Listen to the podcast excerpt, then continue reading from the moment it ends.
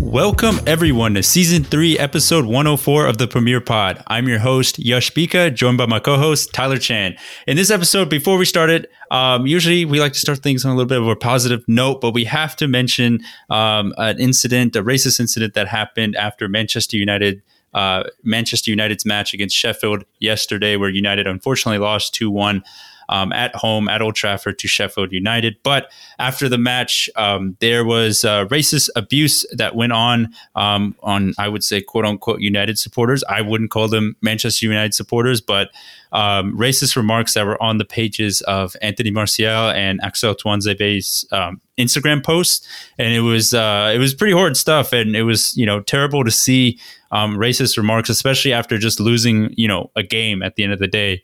And you know, it, it was not a good sight to see. Um, United had to release a statement that they are against racism, and it was good to see that the players were, you know, all together and you know, banding together against this. And unfortunately, it, it's it's uh, you know, I work in social media. It is it's kind of sad to see that a lot of people hide behind social media and make you know fake accounts to racially abuse these players. And it's uh, I, I wish there was a way that um, a way you could stop this and you know crack down on these fans or i wouldn't even call them fans just terrible people.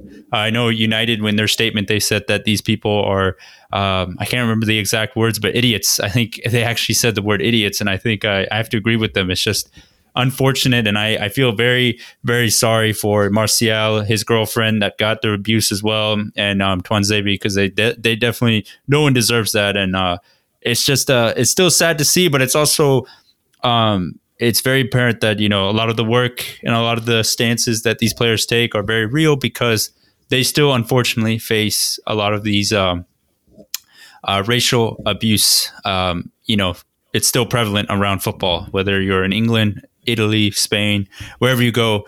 Unfortunately, it's still a thing that um, that still kind of comes around, and uh, hopefully one day we'll see it where it's not prevalent. But it was uh, you know it was very unfortunate to see that wake up to hearing the news on that and i i'm happy that the players have banded together and became stronger for that but you definitely don't want to see that but um, yeah it was uh, it was uh, not a I, have said it before like um, when people go out and start attacking or abusing people in general after a, a loss in a game um, you, you, you know, that's one of those things I usually tell people, you got to look at yourself in the mirror and just be like, what, what are we doing here? You know, it's just, you know, yeah, you support the club. Yeah, you you want them to win and succeed, but at the end of the day, you can't control the results that happen. You know, some days you just lose. You just lose. But um, I've said it before. I think it's just ridiculous. But Tal, I don't know if you had anything to chime in real quickly before I guess we move on to uh, to our next topic. But yeah, it was not a it was not a good sight to see um, in the Premier League.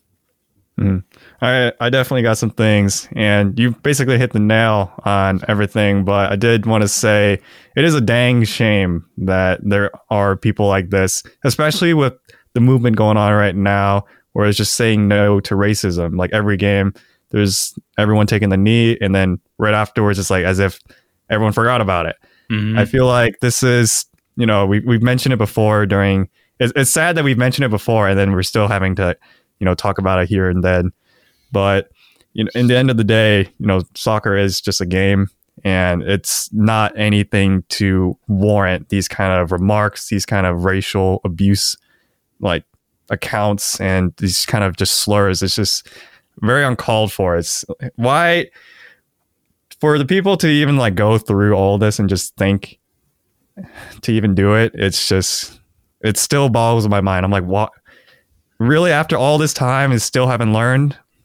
Yeah, it's. I uh, think it's something we're gonna have to take a lot of time to like kind of fix. It's gonna take a lot of just education and awareness, but you know, hopefully over time we'll you know see less of this. But for now, it's still still pretty prevalent, and it's it's, it's a shame to see Tuanzebe and Martial and his girlfriend just go through all this. Is uh, yeah, it's, it's just hard to watch, really. Yeah, it's it's unfortunate. It's like it's kind of sad that it's kind of happened at almost every club somehow, some way during the past couple seasons. I know we um, seen it at Chelsea, we've seen it at Tottenham, we've seen it at Manchester City, we've seen it at United. Now we saw it at Crystal Palace with Zaha, we saw it at Burnley, obviously, but it's something that's still prevalent here, and you know, we all got to do our best to educate ourselves and become more aware and, you know, stop these acts when they do happen because it's not, uh, it's not fair to these players to go through that. But that is uh, kind of a sad note to start the show, but you know, it had to be, had to be said. Um, definitely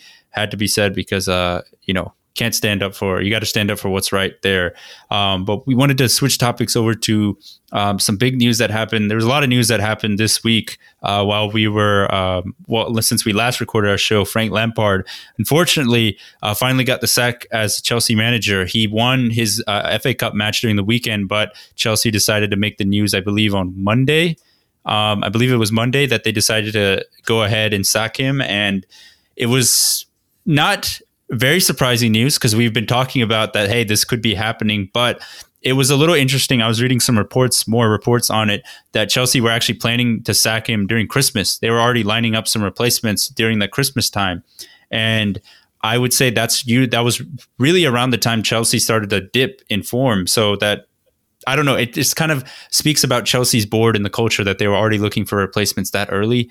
Um, but unfortunately for Frank Lampard, a former club legend, a, a club legend that won so much at Chelsea, just couldn't get it done as manager.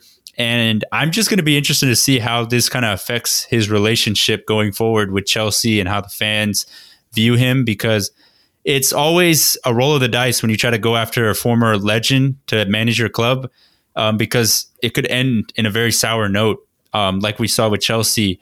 Uh, so I, I'm I'm very curious to see how the Chelsea fans view Lampard now, knowing that he didn't succeed as a manager, and whether Lampard now has ill feelings towards Chelsea now, um, knowing that he just got the sack so soon. So I don't know. It's something to point uh, look out for. I don't know, Tyler. Do you think that um, you think uh, Lamps is going to be kind of salty over Chelsea for the time being, or do you think he's going to be like he's just going to just accept it as it it is what it is type thing? I think he'd be the type to accept it as it is what it is, given that he's been at Chelsea. He's seen it as a player, just seeing just the revolving door of managers. And you basically called it too during the last podcast. You were saying it's like, I think Lampard's out, like it's sooner than later. And then I was thinking, I don't know. I I, I kind of give him the benefit of the doubt. I, I feel like Roman Abramovich has gotten so far with him so far and still hasn't sacked him. Like maybe they'll give him the end of the season, but and then three days later, it's like, oh, never mind. but I will say, Roman Abramovich, this is the first time he's actually publicly come out and you know said something about the sackings. Like you know, we have full respect for Lampard, yada yada, all those kind of positive messages. And that's the first time he said that about any manager since he's been an owner like for 18 years.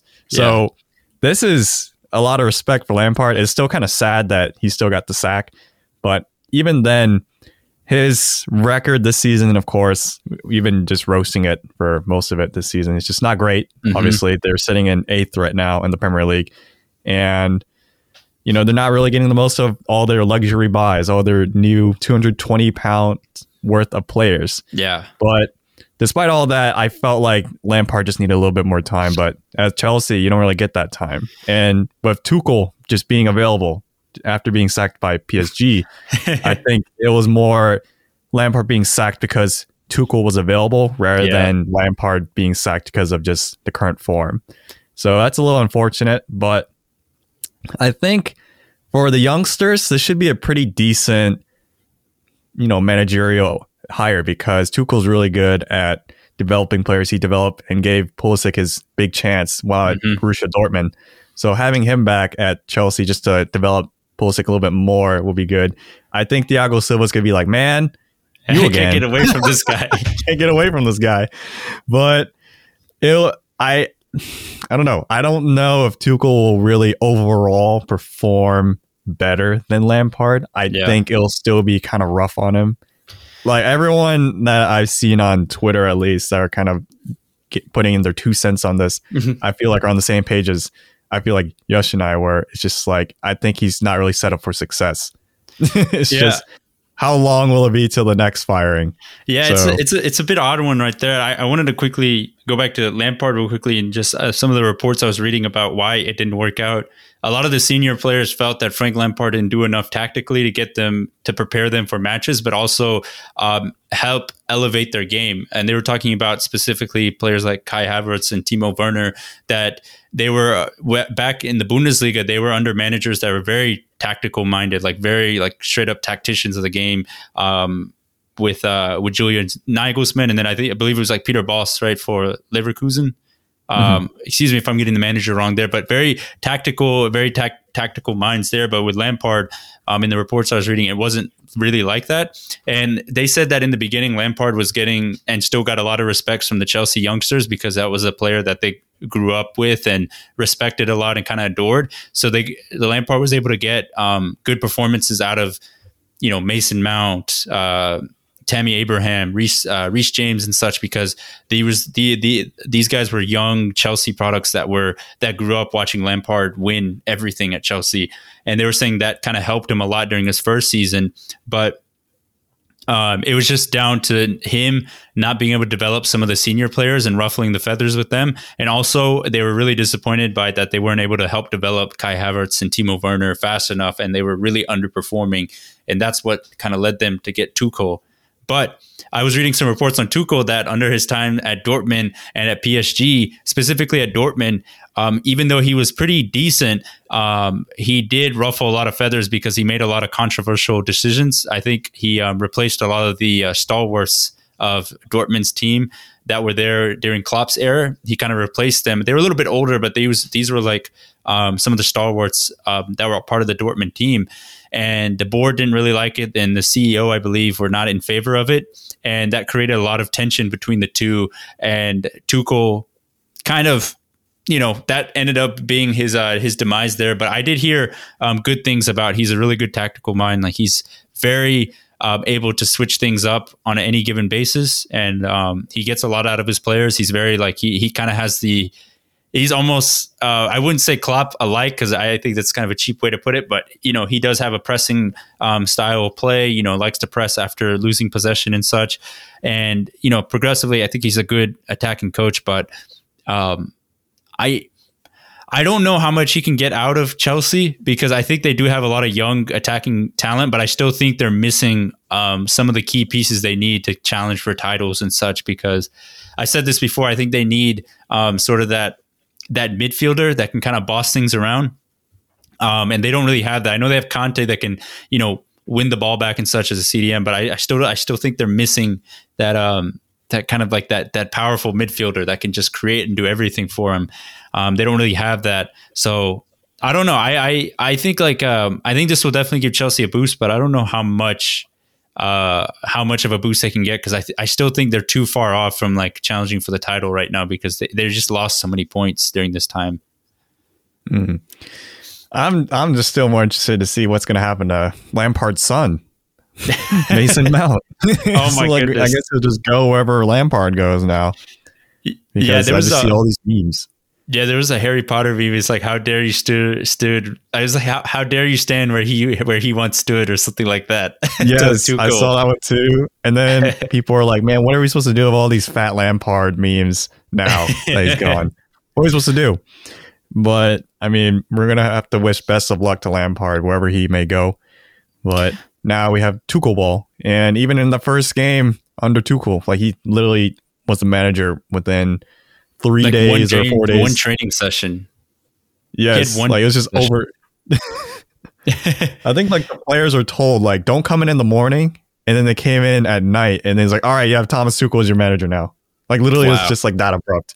And then during their first game, they had 820 passes, which is the most passes they that have occurred from one team so far in the Premier League this season. So that's already a little glimpse of probably what you'll see with Tuchel ball this season.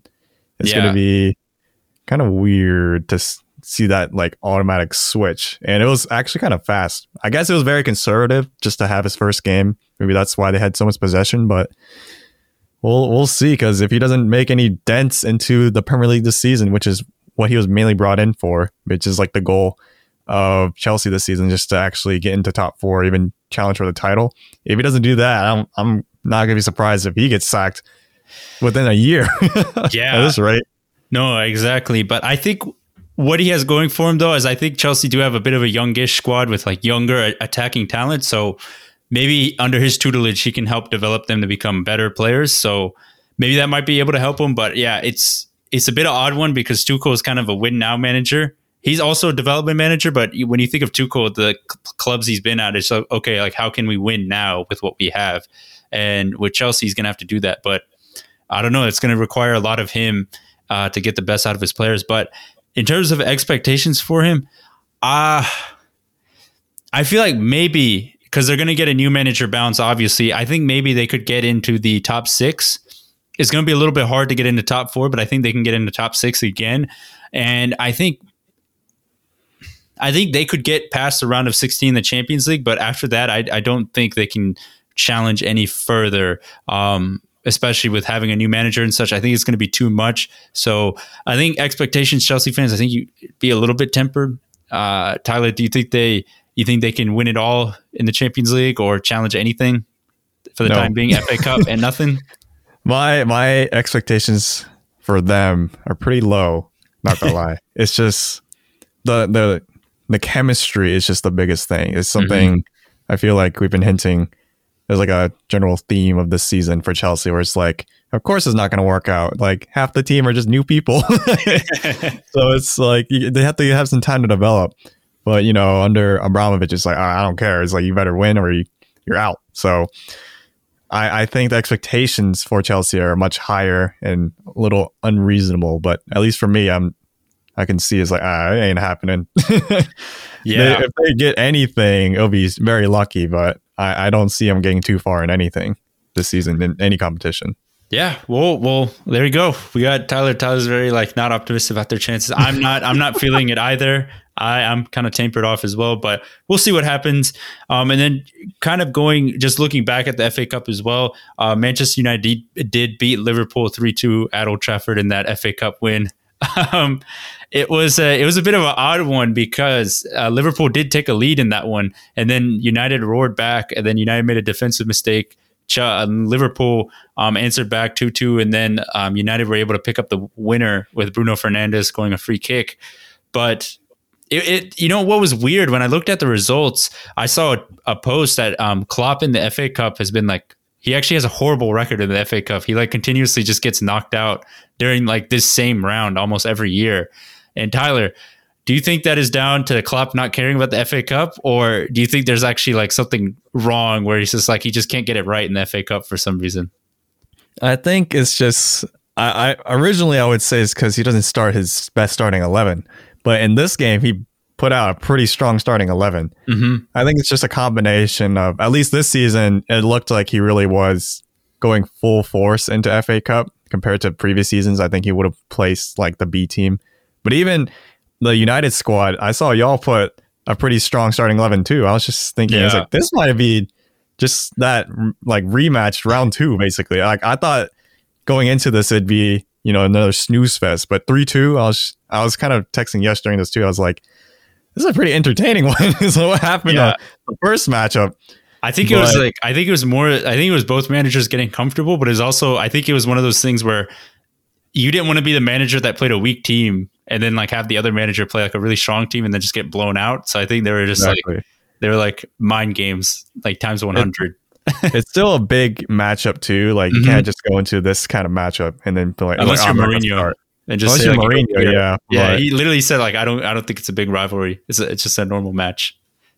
but I feel like every as you said every time I see Liverpool playing the FA Cup, it's always they are they get kicked pretty early. Like Carabao Cup, they've made it to the finals once against City and lost. And it was like his first season, right? Yeah, it was like his interim was, season. It was some rough times.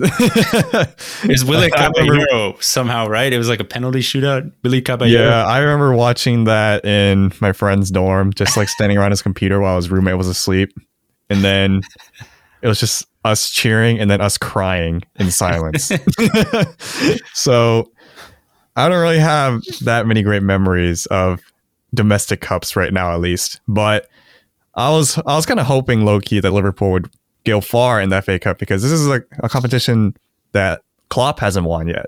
Yeah, so it's, it's a bit I kind of want him to win like one of everything. yeah, it's it's, it's kind of odd that he's been able to like dominate the Premier League for the past couple seasons and go back to back Champions League finals in in another se- in another seasons, but he can't get past the domestic cups. And whether that's one of his reasonings of like maybe resting some players or maybe you know you just never know the psychology around it. Um, I just find it very fascinating that the biggest story I took away was like how the heck does this manager like how does he keep getting knocked out of the FA Cup so early on? It it doesn't quite line up with his record and everything. Um, it, well, it, just it could be just the manage, magic of the FA Cup. Anything's possible type thing. I think it is the the wizardry of the FA Cup, just that pixie dust magic. But I would say even going into this game, Liverpool didn't really have that much momentum either. Yeah. It was a game when we finally scored in 2021. So yeah, I was scored about twice. That. Scored a brace. I was like, "Whoa, we Wait, scored!" He scored a hat trick, right? No, he scored. Oh twice. no, he scored twice. They only yeah, scored twice. Um, he was he was on hat trick alert, but couldn't get it. Yeah, but, I saw the uh, the young defender you guys had made a, like a, a crucial mistake for United's second goal. Like it was like a it was like just one of those like easy clearances, and then you just had the mistake there, and then just kind of let United in. Cool. Yeah, Rhys Rhys Williams made another mistake. It's a little rough. A lot of Liverpool fans are very split. It's just I'm on the side of we definitely need to get a new center back. That's something I've been voicing for a little bit, and then other fans are like, no, we're fine. We got Rhys Williams. I'm like, all right, he literally is a kid.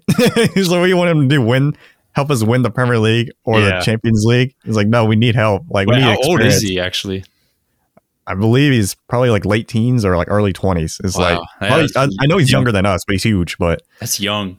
That is definitely. There, there was reports new. that um, someone mentioned that um, I apparently like uh, Subotic, that old Dortmund center back, apparently he's available as a free agent. They're like Liverpool should go out and sign him because of Dortmund, like Klopp's ties with like Dortmund and Subotic. But I was like, I haven't heard of that guy's name in like so long. I don't know if he's even good. I'm sorry. It's just uh, I remember back in the days I played FIFA 12 or 13 with one of my friends who doesn't really know like he doesn't really follow soccer too much, but he just bought the game and then he used Dortmund. He was like, "Who's this guy, Sabotic?" Sabotic. Sabotic. I was like, "Holy crap!" this is the first time hearing that one. I was like, "All right." Did you correct him, or you just let him go with it? No, I just let it go. I just, I just kept calling him Sabotic after that. I was like, I guess that's his name now. That's way better. Oh man! So, but yeah, there was like yeah, bring him in. I'll there. take him. yeah, no, I think you guys definitely need to go out and get a center back because it's not a, um, it's not good playing a bunch of center defensive midfielders as center backs, and Matip can't stay healthy. He keeps getting injured. It's, but you know, right now we're recording. It's January twenty eighth. Yeah. We still don't have a center back unless we can get him by Sunday. Like three days from it's not I don't, I don't know. I don't think it's happening. It's I think it's a struggle train. I think it's a mistake to not get another center back, but uh, unfortunately, I am not the one in charge of the board and the monies. So hey, if, I mean, if you're a city, uh, kind of transition to our other point, but if you're a city, you could just like panic buy and get a January center back in. Could have buy, panic by two players. Yeah. Could have got a whole new starting 11 possibly. No. like, oh, here you go. But Just back up.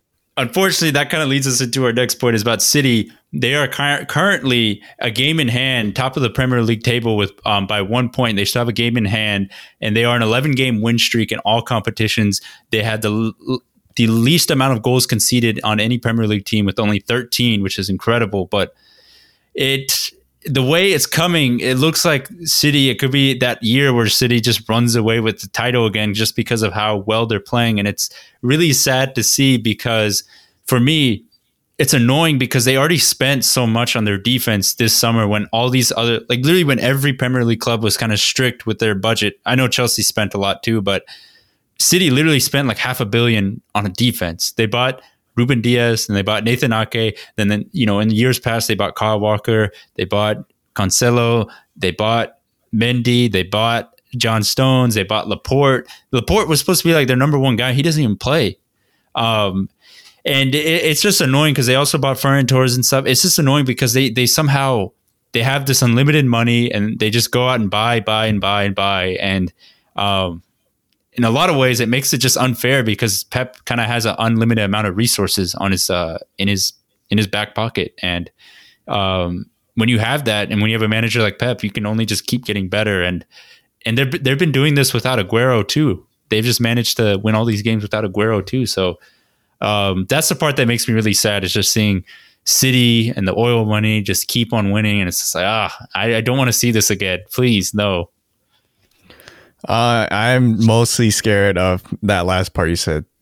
Aguero's not even playing. Yeah. They're not even full force, and yet Man City are top of the table with a game on hand. So I think it's still a little too early. I think there's still a title race, in my opinion, just because of just the pure chaos of the season where it's just you don't know what's going to happen. You never you never know. Maybe someone gets injured. I know you never want to wish on that on any team, but like you know it can happen, especially mm-hmm. with this season with the lack of conditioning and just the lack of just the time to really rest between I would say in between games. It's yeah. just it's just something a little different about this season. So tough. I think you know City they're they're in a bit of a lucky stretch right now. They they went through a few games where they didn't really face too crazy of competition. They, they faced Villa, but the others were like you know West Brom, Brighton, Crystal Palace. Is like all right. so who knows? Maybe once they start, you know, they did take apart Chelsea and Man U in the past month or two, but I mean, even then, the key to winning the title is consistency. It's just so we have to see if they can just continue doing this or if they're going to hop on the train of everyone else in the Premier League right now and just Hopefully. start losing the occasional game like Hopefully. they actually play Sheffield next, which is funny. You never know. Maybe Sheffield never could pull the, the, double Manchester upset, which would be wild. Sheffield have nothing to lose. Yeah. Should we hop on that game? Should we hop on that, Yosh? For the preview? Yeah. No, no, no. For uh the recap. Yeah, yeah. Well, it's actually it's actually coming up soon. It's actually coming up soon. So a little sneak preview there. But no, they need David McGoldrick to just like go ham and go insane and like I don't know Rhian Brewster somehow scores his first Premier League goal and scores a goal for Sheffield or something like that. Way to do it. But yes, I, that, that, that's the thing that um, annoys me about City. I think we both mentioned it's just I, I just don't want to see them succeed. It's like one of the clubs that I just can't stand uh, more than anything. But they unfortunately they're on a hot streak right now. But a, a team that is currently in fifth place right now that is on a hot streak as well. A team you probably wouldn't have even expected to be anywhere near the top after their recent runs in the Premier League the past couple of seasons. It's a David Moyes led team. It is West Ham United. They are on fire right now. Thomas Soucek, somehow this guy who's a CDM scores like two goals a game. I feel like this guy just keeps on scoring. Um, I really I don't know how to explain how West Ham are, are doing this because they sold Sebastian Haller and obviously he wasn't really performing for them, but you know, kudos to David Moyes. He finally got the squad he wanted. He got players that actually wanted to be there, and you know, they're performing. So, you know, maybe that's a. I, I've said this before, but you know, um, clubs need to. Uh, West Ham was always that club that just bought a lot of the has-beens of the Premier League or Europe. I'm glad that they finally stopped doing that, and they're just picking quality players that work hard, work for each other, are not you know, people that like Samir Nasri, Jack Wilshere, um, you know, Felipe Anderson and, and the company, like they're just quality players that just try hard every single time and give their all. And it's worked out. And David Moyes is leading them to a a very, very, very good run of form right now. A lot of people are suspecting if City lose this weekend, there's a good chance West Ham just it's just that season West Ham wins the Premier League title. it's like, like should, all like, chaos. Like they should have won it in that Dimitri Payet season. Oh yeah. that that that was like the last big run. That was literally like the last good season they've had. Was that yeah, that was like 16. So that's what, five years? Six years? God, that's a while. Making me feel old. Yeah. Jeez. Right now, it's you know I always think of West Ham as that working man's team. Like you you know you think of Dirk Kuyt as like the working man's player. It's just West Ham. The entire team is just the the working man's group, where it's just everyone you know as just saying just working hard. There's not really too many superstars on that team yet. David Moyes of all people is leading them to success. So if anything, I kind of want to see how far they can go. It's just one of those wild times where like last season, that wild team that was in this position was Sheffield United, but Yeah. right now it's West Ham. And if this season's a lot different, I honestly think if there's a chance for them to not win the title, but you know maybe Get get top top, six, top Oh, yeah. four, maybe. No, I don't know about top four, Yeah, yeah. but top six maybe. Yeah. This is the season. This is the season. Yeah. So you know, Soucek and, and Michael Antonio, put those people, put those teams on your back. This could be it. no, it's um yeah, I agree with you. It, it I I'm I'm kind of seeing I'm I'm I, I want to see how far West Ham can go. I wonder how far they can keep this up because they were definitely not a team. I thought they were going to be good, but I didn't think they were going to be this good going into this season. So it's it's pretty cool to see that they are that they are um, picking up this momentum and performing well. But wanted to quickly mention just two more Premier League games, and we got some stuff. Uh, Manchester United, Sheffield.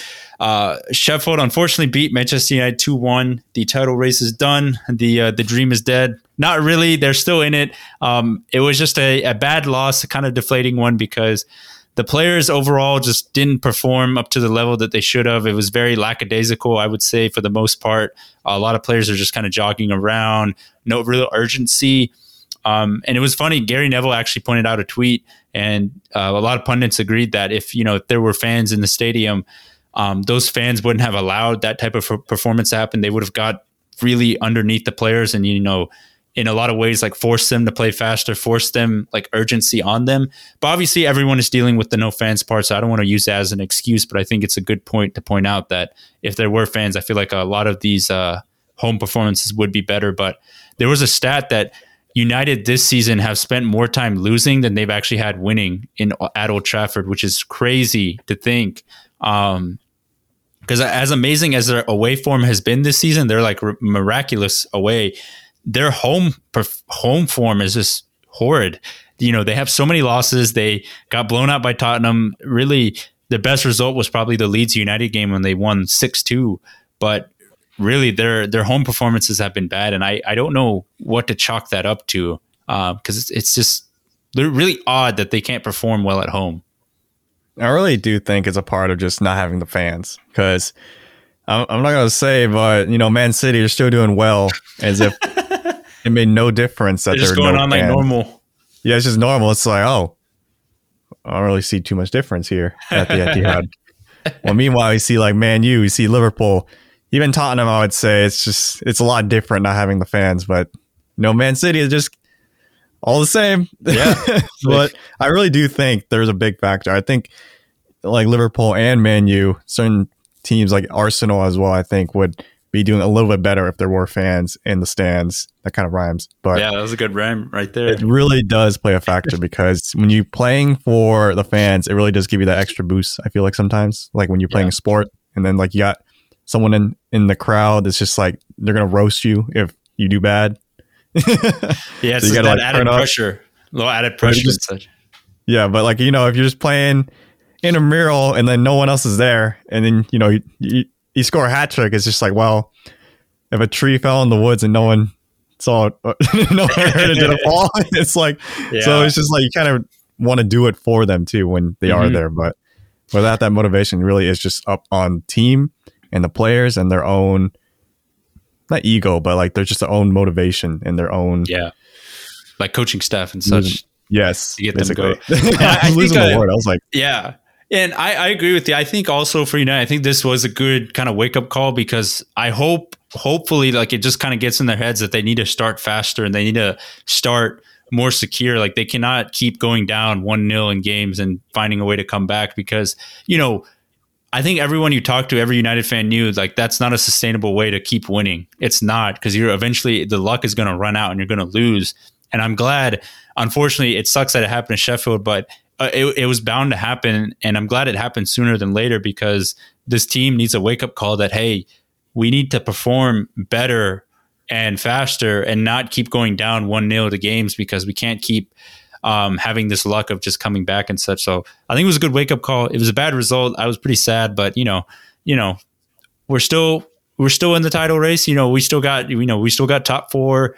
Um, we're still in the FA Cup and such. We're still got competitions that we're in and we're in. So we just got to keep the momentum going forward. It was a little blimp in the road. We just got to keep going forward. So um, that's what I have to say on the match. I it didn't it, was a bad display, but I, it's just one of those blips in the in the road. So I'm just hoping they can use this as fuel to keep going and get better um, for the rest of the season. But a team that got a win, that desperately needed one, was Liverpool. Um, in a big match today, actually, it was a big six match that actually didn't end up nil nil. It four total goals scored, uh, three one Liverpool win over Tottenham, and it was a sort of vintage Liverpool. I think Trent Alexander-Arnold. I think he had a goal and an assist, I believe. So he he performed a lot better in this game attacking wise.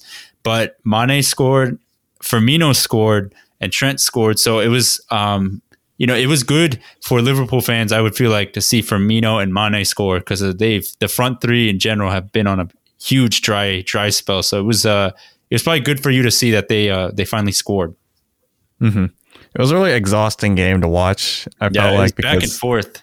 Back and forth. I was also it was also during work time, so it was just it was exhausting just going up and down, just like iPad work, iPad work. And so it's like it was it was a good game to watch because it was very fast and it was very makeshift. I felt like and part of the defense and for both sides because Harry Kane unfortunately went out from an ankle injury at halftime. Matip had to go out due to an injury during halftime as well. And then both sides had young center backs, and uh, Tottenham had a, a center back I never even heard of, Ron Roden. Rodon. Uh, at first, yeah. I was I thought the commentators were saying Rhoda. I was like, when did Sebastian Rode go to Tottenham? What the heck? But it was like, no, it's like their own uh, youth center back, and unfortunately for them, he was playing a pretty good game until the second half when he made the mistake and let Mane score. But I felt like because of that, those little times when you just have to, you know, you, you, don't, your cards are dealt. It's just, you have to play due to injuries or just due to rotation. And it was a little unfortunate because, you know, Tottenham, they're, they're doing pretty well in the first half. And it did give me a slight heart attack when Son scored in the first two minutes. Yeah. But offsides, right? By like a hand or something like that. Thank goodness. Thank goodness the VAR cheese hit Tottenham instead this time. But I mean, Liverpool did have one goal that was called back for Salah because of a handball from the yeah, build up counter attack. But I, it was nice to see, as you said, Yash, the front three actually score despite Salah's getting uh, redacted, and yeah. then seeing Trent score actually because these players were like the stars last season, and then this season it's like where they been. But this this game they came back. I felt like they came back finally, and they just kind of stomped on the necks of Tottenham. Just just kept going. They just kept going. I was like, oh my gosh, yeah. like, where was this ferocity? And Klopp, he was just so angry in the first half. He's been so angry like this whole month because they haven't scored in the Premier League until January 28th in 2021. They, it took 28 days to score in the Premier League, and they finally scored three against Tottenham. So I think this is a big motivator. I think they'll go into the weekend with that motivation and a happy Klopp, which is something we all like to see. So yeah, it's uh, definitely a lot better than the grumpy Klopp that's like a, a, firing back at like people and like chasing managers down like a tunnel and such. chasing but, Sean Dyche down yeah. the tunnel. but I think um, in classic uh, this rivalry form that a center defensive mid for Tottenham scores a banger somehow in this game because Højbjerg, who never scores, somehow the ball got rolled out to him and he just hits it like the cleanest strike in the world. It gets Tottenham back in the game. But then we were talking off the air, and I remember I couldn't remember his name, but obviously now I know it. Now it was a former Southampton midfielder, oddly enough, that went to Tottenham. that scored a banger. It was Victor Wanyama um, a couple seasons back where he scored an absolutely like like it was almost like karate style, right? Like he kind of went up in the air and just smacked it like as hard as he could, which is insane. like EA scripting in FIFA. it's just like of all players too. I was like, come on. It was, and yeah, as you mentioned too, it was like, of course, it was a Southampton CDM. Yeah, who did it too. I was like, who never scores. Like Pierre Højbjerg has not scored. I, I, don't think this entire Premier League season, and he just scores an absolute. Yeah, he like just scores an absolute games, worldy. Yeah, and yeah, he just scored an absolute worldy. But it wasn't enough for Tottenham. Um, yeah, I think Liverpool just did a good job of exploiting them on the counter attack. There were talks though I know that in the in the broadcast they were talking a lot about Gini Wijnaldum, how it's looking more and more likely that he'll end up leaving Liverpool rather than returning and signing a new contract. Do you think that's true, or do you think that uh, Gini will um, hopefully you know, stay, that they can offer him enough money to stay because I think there were reports that they offered him a new contract back in December too, and he still hasn't accepted or signed anything. Hmm. Right now, it's still up in the air, even for most Liverpool fans, because of course I would want him to stay. He's one of the key cornerstones of the team, and mm. if you just go back, just like the past few seasons, he's been the reason why we've won some games. Like that Barcelona, the famous yeah. Barcelona comeback was because he got subbed on. Yeah. And he does so much. Like even this game today, like he was so good at ball retention. He was so good at making sure we could switch from playing defense to offense, like that transition. He was the maestro of it. So I think for this season, a lot of people were speculating that we're not selling Wijnaldum because he's too valuable just to even not have for one season. It's worth taking the risk of selling him, of not selling for like say 20 million pounds and then letting him go on a free than to just sell him for the 20 mil and not have him for the season. And I'm on that train too because, wow. you know, if you take him out, there's not really that many other players on the team that can replace him. We're still developing Curtis Jones, you know, Naby Keita. Who knows where he is right now? like in a bad way or a good way? Yeah, like he's always injured, or it's oh, okay. just like something something's always up. I wish Naby was here, but it's just like, where is he? Where's he at? So yeah, because I, I, remember think, you had a, I think like earlier in the season, you were talking about how he could be the kind of the the the key the key man for Liverpool um, towards this season that they need him to kick on. Mm-hmm. But you know, here we are. just, I really hope he stays. I really like him as a player. Yeah, I don't I have think, a jersey uh, yet too. I think that's good for you guys though. As Thiago is starting to um, get some more minutes and such under his belt. I don't know. I think Thiago's been decent enough, but I don't, I don't think he. I think he probably needs more games to finally start controlling and dictating the game more. I still think he's kind of not passenger. I think he still can dictate the play, but I, I, I don't think we're seeing the best of him yet. Um, and I'm curious to see when that will happen. He just has to stay healthy because he unfortunately got a head injury this game, but mm-hmm. he's been in and out of the lineup because of COVID and also injuries. So you you guys kind of need him to kick on and start performing at a world class level consistently. Yeah, we saw headband Thiago today. it was he was just going off, but at the same time, this is also his first game he's won that he started for Liverpool. It wow, took full, that's kind of crazy. Five games for him to start for him to finally win one. So that's kind of crazy. It is crazy. It's also kind of sad. do you do you think he's uh do you do you think overall he'll be like have a good career or do you think like at Liverpool do you think like if he were to have like a really strong like Liverpool career, it would have to been like having a strong season this season and next season. Because I know he's like older too, so I don't know how long he can perform at like a super high level before. Mm, he's still like 29, so he's, he's 29. He's I thought still, he was like 30. Uh, well, he, he might be turning 30 this year, okay. something like that. But it's I, I still think he has a, a few good mm-hmm. miles left in him, and I think he's too good to not have a good season with Liverpool. I think he's just too good of a player. Like he's one of the, like the best 11, like arguably in the world last season. So I think he, whatever he does, whenever he's on the field, he'll just work his magic and then he'll just help the team out no matter way.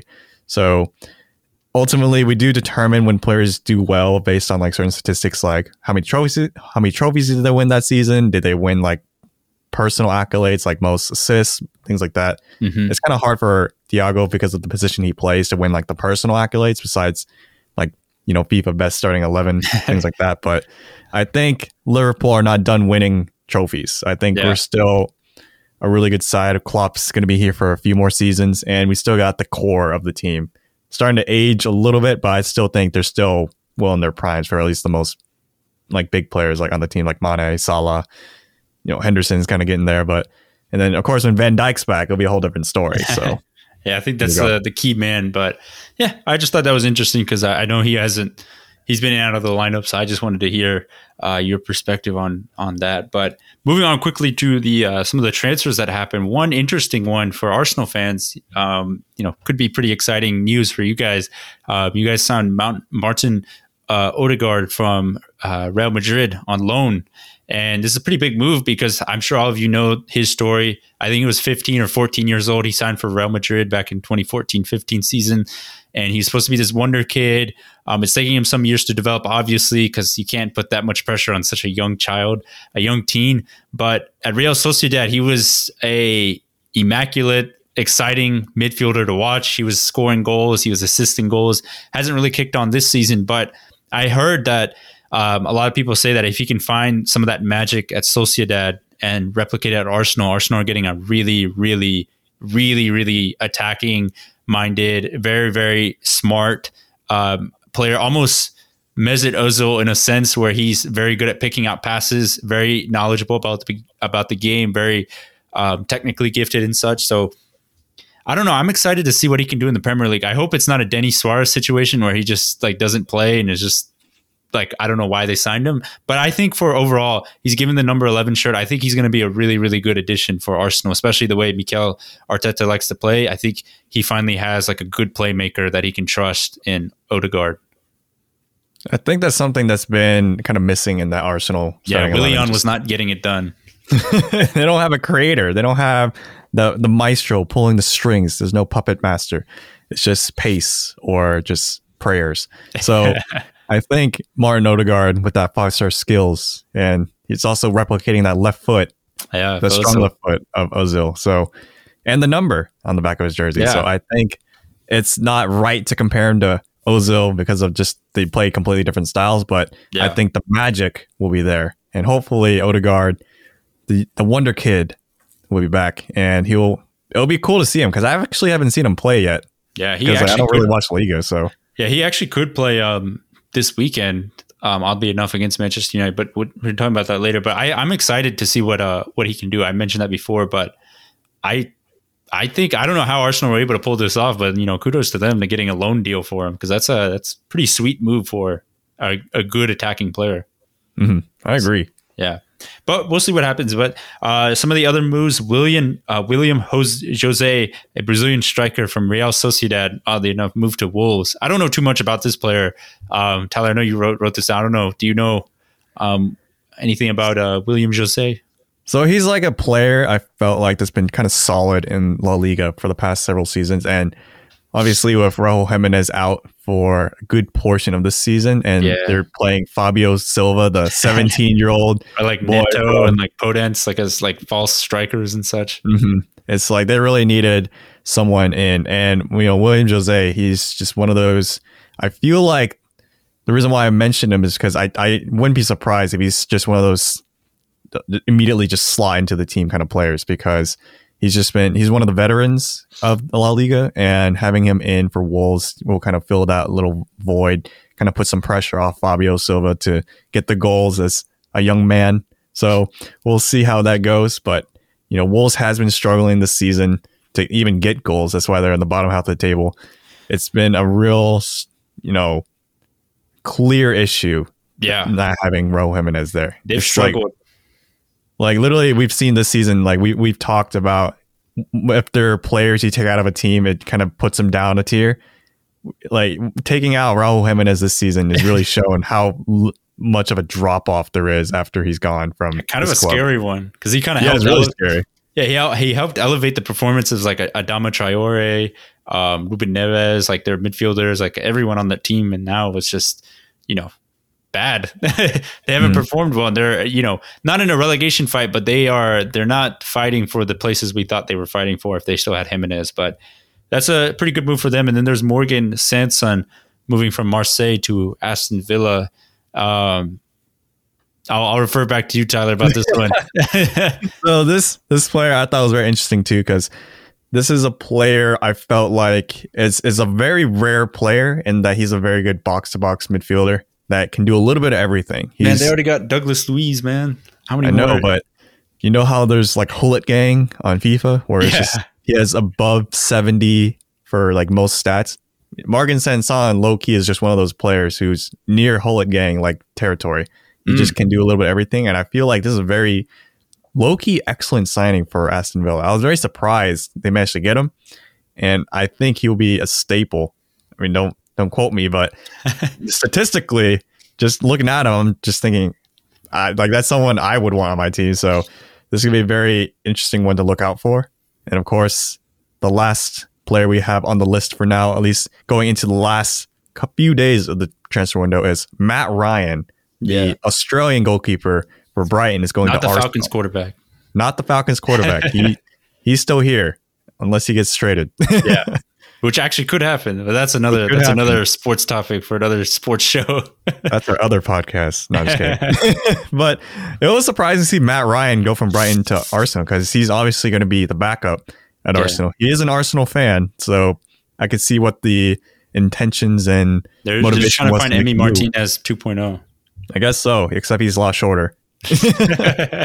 But I something I didn't notice um, that Yash was and I were talking about off air was Brighton don't use Matt Ryan as their starting keeper right now. They use another dude named Sanchez. Yeah. so when that happened, so yeah, I because I remember when they faced United, Matt Ryan was still their keeper, so it, it it caught me off guard too. So it must have been something that happened, you know, during December or late November and such.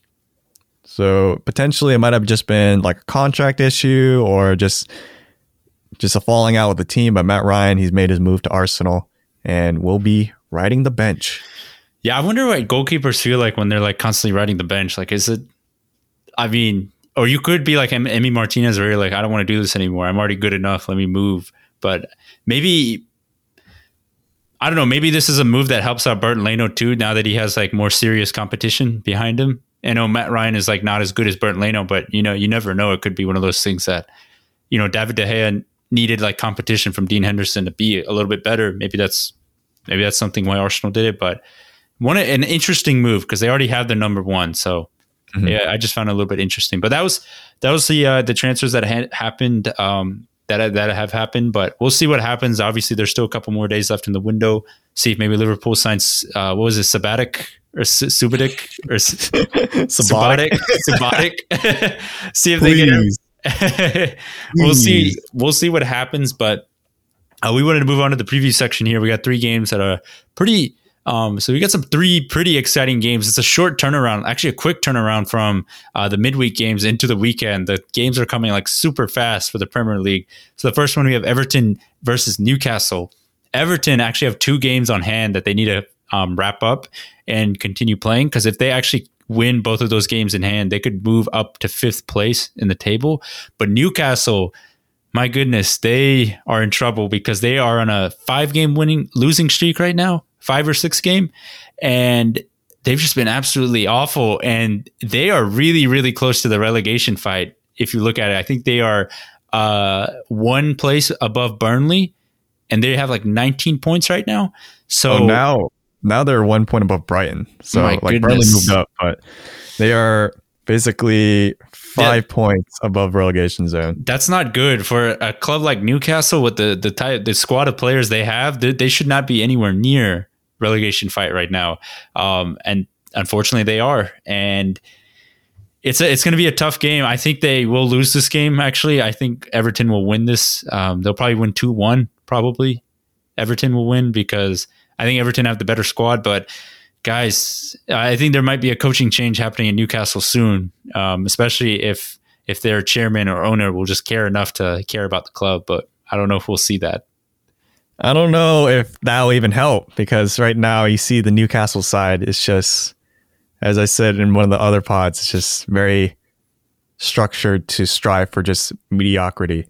I know. I feel so bad for Miguel Almiron. He scored a goal, but he's like, I just feel so bad. I feel like he just is not.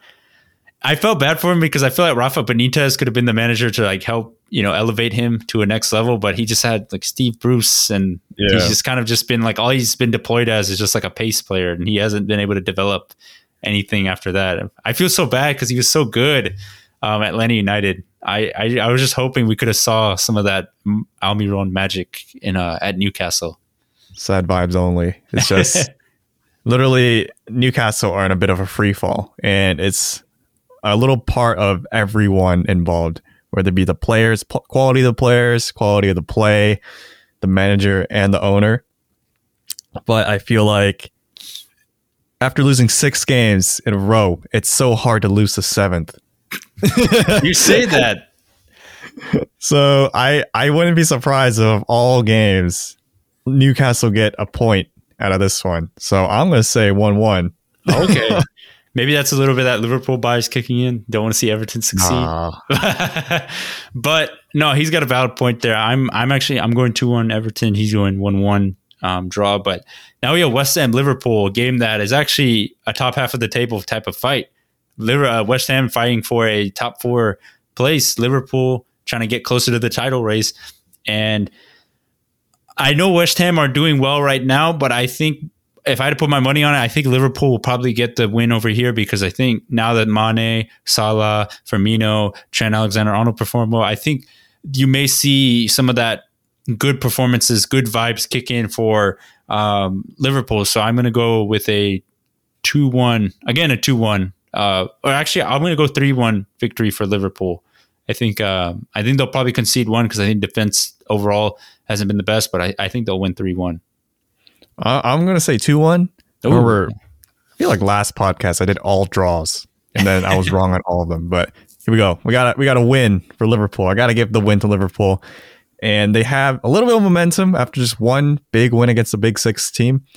But West Ham, once again, is another Big Six team, surprisingly. Yeah. And although I kind of hyped them up, hopefully they don't get hyped this weekend. Maybe just wait till next next weekend. But I think, you know, in the past few games for West Ham, they haven't really faced that many big opponents either, like you know Everton, Crystal Palace, West Brom. so I think Liverpool are going to be a whole different tier, and with this slight edge with Liverpool coming out from this past game today, it will help out, and I think Liverpool will get that two one win. Yeah, that uh you got 2-1, I got 3-1. And then finally the biggest game of the weekend, big rivalry right here, Arsenal versus Manchester United. Really interesting fact here is that Manchester United have not beaten Arsenal in the Premier League since April 29th of 2018. That's how long it's been since Manchester United has have beaten Arsenal in the Premier League. They beat them in the FA Cup um, during Solskjaer's interim charge, but haven't beaten them in the Premier League for a very long time and Arsenal are playing some pretty good stuff. I would say recently they recent they've signed Martin Odegaard, who might start this game. A lot of their players are starting to pick up form. Their youngsters are playing well. I think though, I think Manchester United can come in and get a result because I think Solskjaer will demand a reaction from the players. And if anything we've seen from yeah, this United team, they are a very reactionary team. And I feel like with this loss, I feel like they'll play I feel like they'll play better, and I feel like it will be there will be enough to get a two one victory at the Emirates. Um, I think it will be just enough of a reaction they need to get a win against a Big Six, or not not technically Big Six in the table right now, but Big Six uh, overall, culture wise and you know history wise club um, against Arsenal. I don't know you call me crazy or if it's just the overall pattern we've been seeing in the Premier League this season, but I'm going to say zero zero or a nil oh, nil. Oh man, he's actually I, I he's playing it. smart. He's playing it smart. I feel it because it's just all these big games this season. It's it's been very rare to get a good result. It's just either been both teams playing very conservative, or it's just the that key sharpness that you get in a match day. It's just it's just not there. Yeah, that fan atmosphere. Season. Just no atmosphere, and then no atmosphere in a big game. It's just Kickabout. You know, it's just another game. so it's not as cool. I think that because of that, it, I wouldn't be surprised if it ends up being a nil nil. Hopefully it doesn't. Hopefully with Yosh and I having these two different kind of results, it will it'll like make something blend happen. together somehow. Those. Yes, and then we'll be in between. Yeah. so I, I agree with you. I hope I'm I'm going for two one United win. I hope it, it's an exciting match because uh, you know that's all we want to we want to see. We just want to see an exciting atmosphere, exciting match, and such. So we'll see what happens. I was got a a nil nil going on for the top six, but um, yeah, that kind of wraps up episode 104 for us. As we always say, though, um, please make sure to rate, comment, subscribe. You can check us out on YouTube at the Premier at the Premier Pod. You can also follow us on our social media pages on Instagram and Twitter at the Premier Pod. And as we always say, um, if you can give us a rate or a subscribe or leave a rating on Apple Podcasts, that helps us out too. But obviously, listening is more than enough for us. And if you want to share this uh, podcast with one of your friends, that will help us out too. Just share it with a buddy, whoever is interested in Premier League soccer, anything of that nature. Just go ahead and give it a share there. That would be great too. But other than that, thank you guys so much for listening and watching watching us. That is episode 104 of the Premier Pod. Thank you guys. Peace. Peace.